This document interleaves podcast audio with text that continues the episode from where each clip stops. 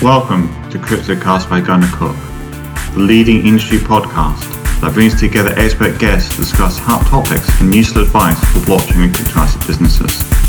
I am James Burney, and thank you for joining me today. Hello and welcome to another episode of CryptoCast. Today, I'm delighted to be joined by Ali Khan, who's from AS Legal, a law firm focusing on onshore UAE law with rights for audience on onshore courts of the UAE, and increasingly working in Web3 to assist the growing Web3 ecosystem in the UAE. Hi, Ollie. It's great to have you on. Thanks a lot, James. It's a pleasure to be on. So just kind of taking a step back to sort of set the scene, can you give us sort of indication as the sort of approach which has been taken in Dubai to regulating things like digital assets? Well, I think the ecosystem or the wider market generally has become aware of VARA, the Virtual Asset Regulatory Authority. And of course, that's been feted as, you know, this grand move by the Emirate of Dubai in particular, as a way of showing that it truly means business when it comes to operating in a manner that provides a stable environment for people who want to work within the Web3 ecosystem. It comes off the back of, you know, of course, Dubai and the wider UAE itself, having worked very hard over a number of years to put to proof that it could be a jurisdiction of choice to service the emerging markets. You know, stats like, for example, the fact that you're within, I think it's like 4 hours flight away from a third of the world's population, or 3 hours flight away from a quarter of the world's population. I can't tell anymore. Of course, that's quite compelling.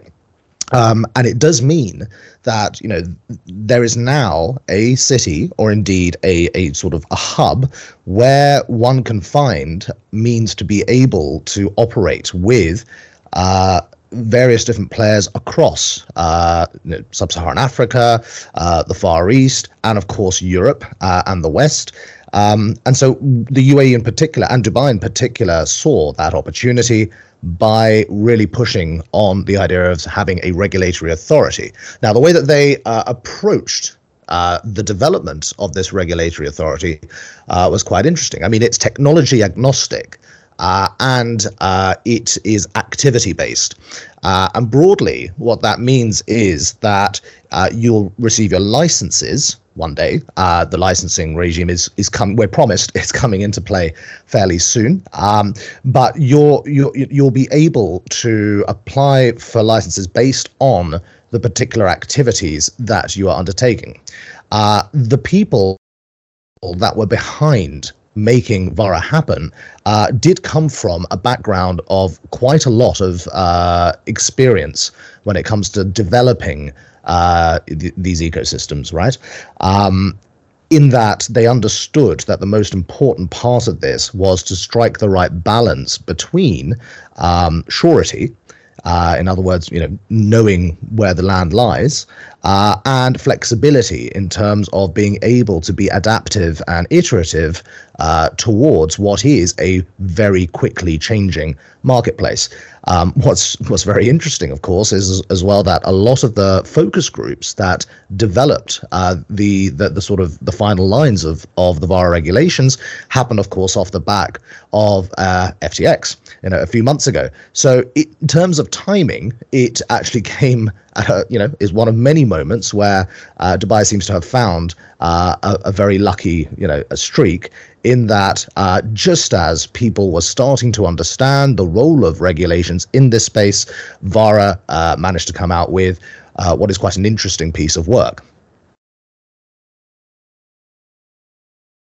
Yeah, that's very interesting. And it's one of the interesting things when you see new types of regulations. Sometimes they are focused towards certain parts of industry.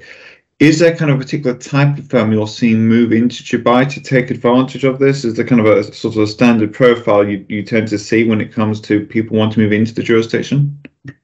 Well, yeah, there's a number of course, larger players that have been, wooed to Dubai. You know, the big names that we all know have got a presence of some sort in or around Dubai. And that's, that's specifically because, OTC desks or exchanges, etc., do provide that sort of central hub for the infrastructure of the wider scene. On top of that, we're finding some really interesting communities develop within Dubai. Now, as an onshore UAE lawyer, one of the things that I have the benefit of noticing is not just what happens in the international business community in Dubai, but of course, there's also a community of people that have been born there, brought up there, are from around the world, but as third culture kids, frankly, have a very Dubai mindset and have grown up there and have stayed there. They have built families there, etc. A large number of them have skin in this game as well, and they're building some fascinating communities. These there's DAOs and collectives and such which are more tangible, so to speak, than many other places that I've seen. And that's partly because there was space for them in Dubai. There is this impression that Dubai has it's quite a nascent legal jurisdiction, which is not necessarily fair. There's a lot of very complex law there. As an onshore lawyer, that means that we deal mostly with parts of the law which deal with civil code, right? And then, of course, many people will know that within that jurisdiction of seven emirates, you also have these free zones.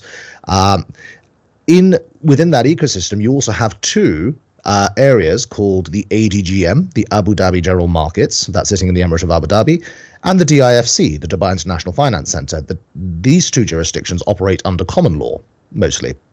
It's quite complex. It'll take a long time to spiel about exactly the nuances of how that works, but there is therefore this interaction between the common law and then the onshore UAE civil code.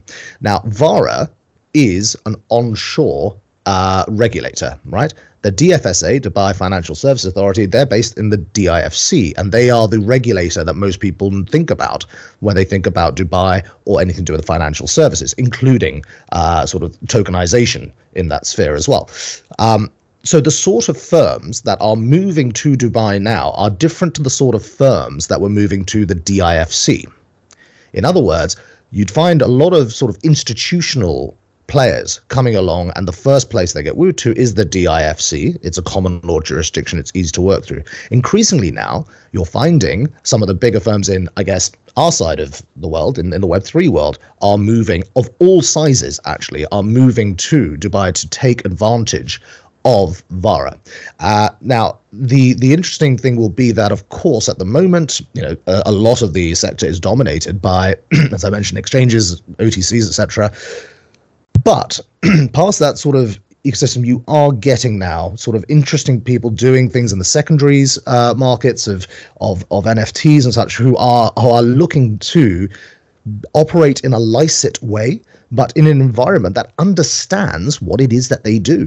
And that's what I find mostly in London, is that a lot of people are attracted to Dubai because it's just nice operating in an environment where people actually do more often than not understand what it is that you're about. They don't just think, oh, crypto, oh, Web3, oh, you're doing that thing which seems a bit sneaky and weird. There's a genuine appetite and understanding that this actually has additive value towards towards their markets. Yeah, it's very interesting, sort of the sell which Dubai is bringing into the room, and the positive attraction there. Just for those sort of people who are thinking about moving potentially into Dubai, are there kind of things that people and firms should think about if moving into the jurisdiction? What should you be aware of if you're looking to move operations across into Dubai? Well, aside from the fact that one is working within the digital assets sphere, one has to look at it from the perspective of moving there as one would before digital assets were around. So, for example, the laws are consistently and constantly changing, but it's still the case that more often than not, in order to be able to sort of live in Dubai, in other words, be able to rent a house or be able to get an Emirates ID, etc., you need to get a visa, right? And then on top of that,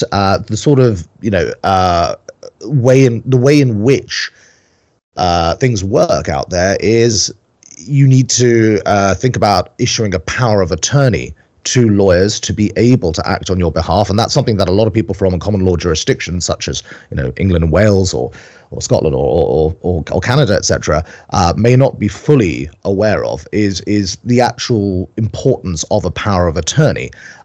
These sort of things are important because one isn't simply shifting over to Dubai and just doing what they did here, there.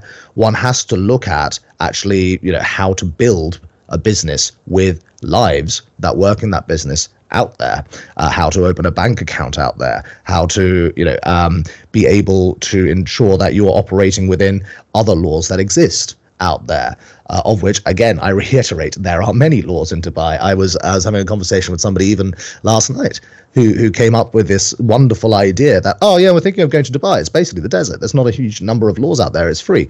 Well, it's you're in for a bad time if you're going to go out there with that sort of impression. It's worthy of the respect of any jurisdiction that has had a number of different influences within it internally develop a jurisdiction that is quite sophisticated in many ways in terms of how its approach to laws work.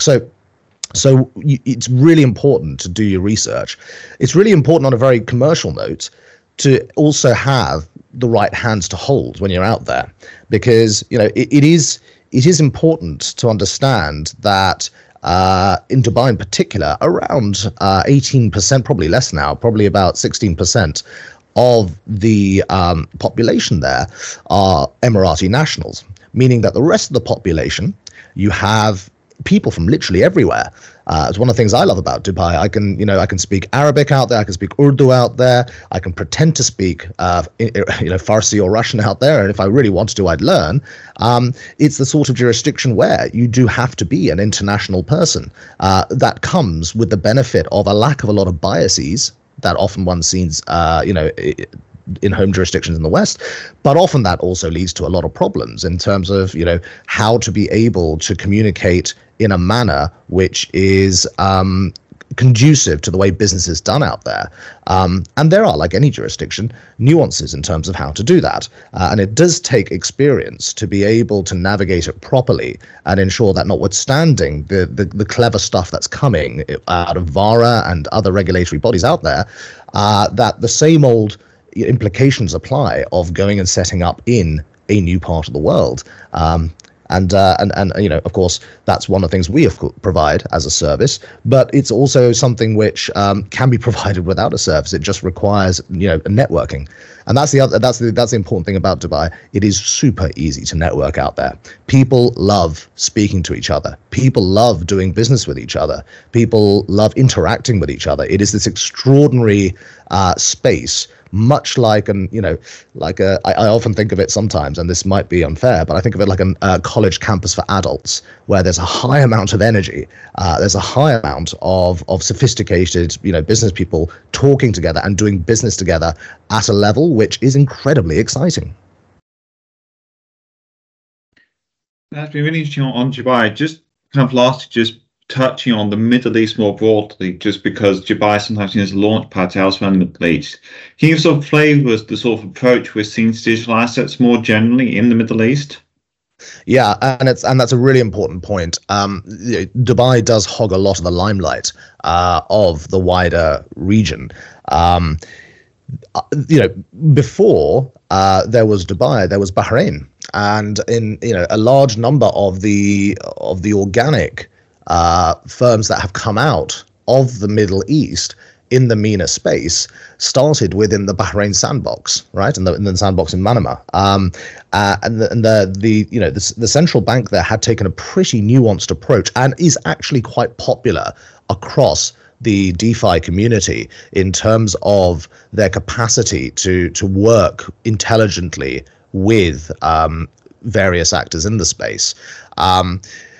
On top of that as well, Saudi, of course, everyone's noticed that Saudi's really burgeoning and trying to show that it too has a role to play in this space.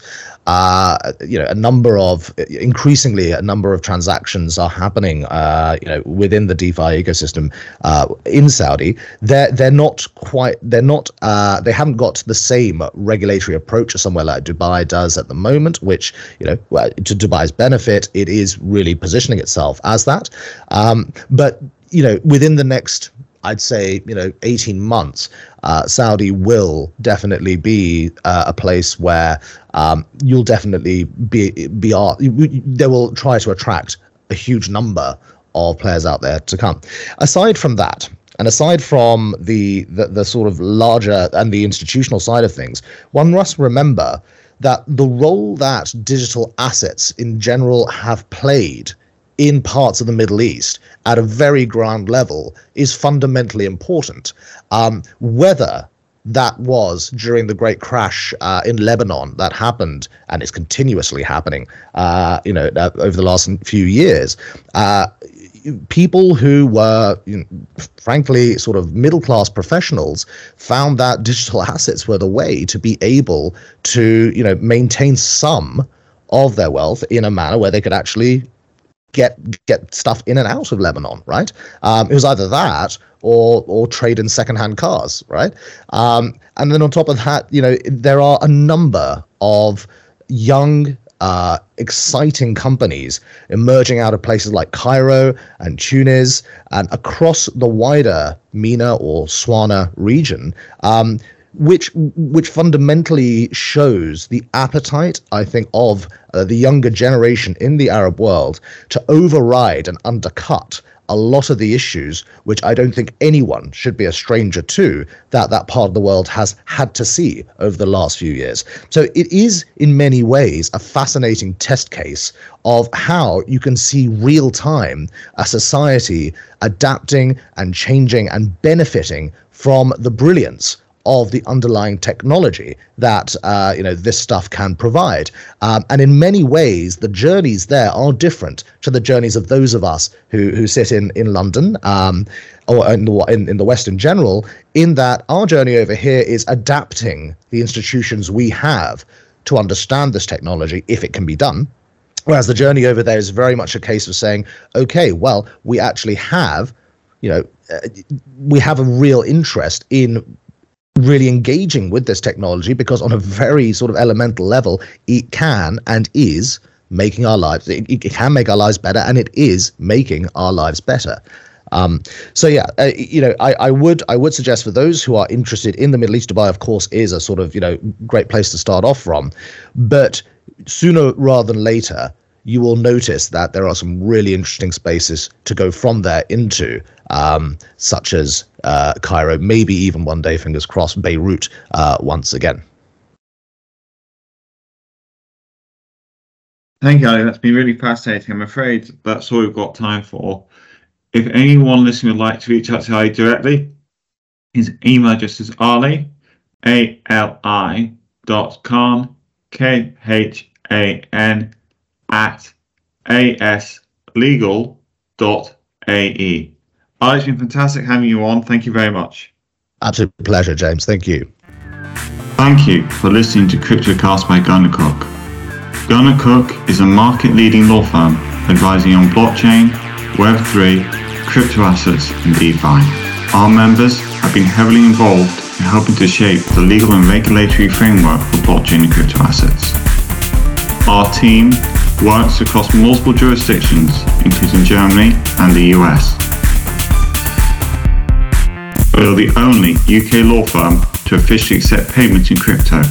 Our client base is more than 150. Before we go, if you enjoyed the episode, please leave a review on your podcast service and make sure you're following Gunnercooke on social media and sign up to our CryptoCast mailing list on the Gunnercooke website. Thank you for listening.